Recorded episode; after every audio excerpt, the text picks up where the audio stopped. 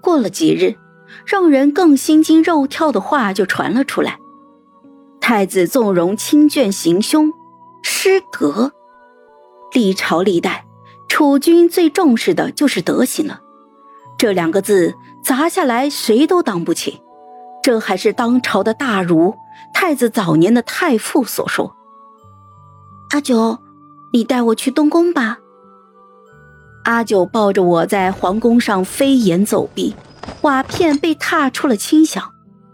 我裹在黑色的斗篷里，不敢乱动。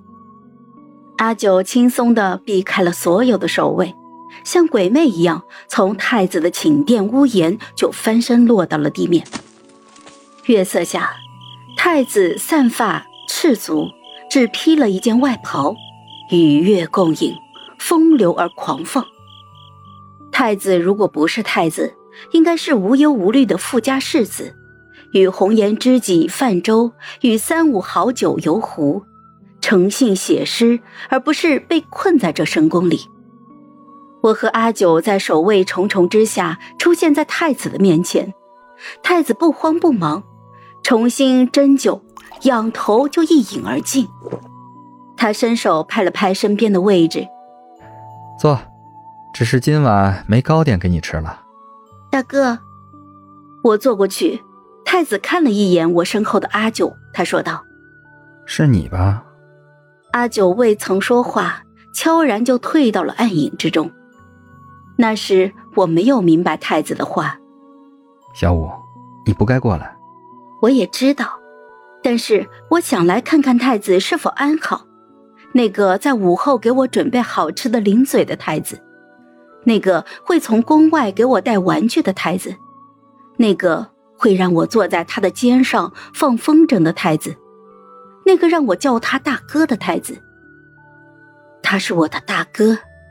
宫里的兄弟们都长大了，潜龙在渊，我再没办法压住，水下暗潮汹涌。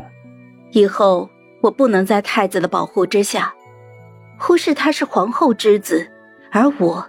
是贵妃之女的事实，只当是一对皇宫里的普通兄妹。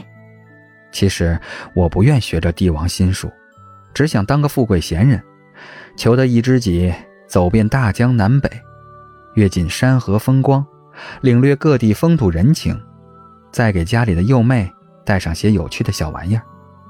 这样母后也不用入这深宫，不用在这红墙里一点点怨恨绝望。太子醉了，他温柔的嗓音有些沙哑，向我说了许多的事情，比如曾经有个红衣女子，她从小在西北长大，一袭红衣，英姿飒爽，骑马入京的那天惊艳了整个京城。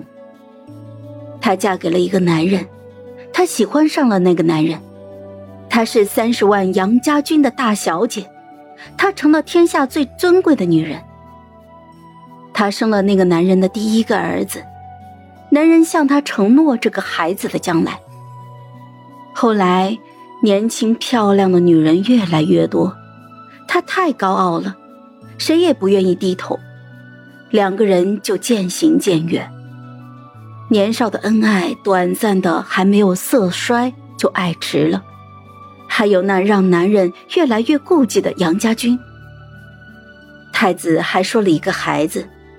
那个孩子在父母的宠爱中诞生，又一点点的见证了父母的离心。他从小就不被允许软弱，不允许哭，必须做到父亲的所有要求，藏起所有的情绪。他小小的年纪一个人前行，他只要走错一步路，身边的人就会被父亲责罚。后来母亲又给他生下了一个妹妹。他惊喜的看着襁褓的小人儿，将来会有人跟他一起了，他会好好的照顾好这个小家伙。好了，本集故事就说到这儿，有什么想对我们说的，欢迎在下方留言。那我们下集见。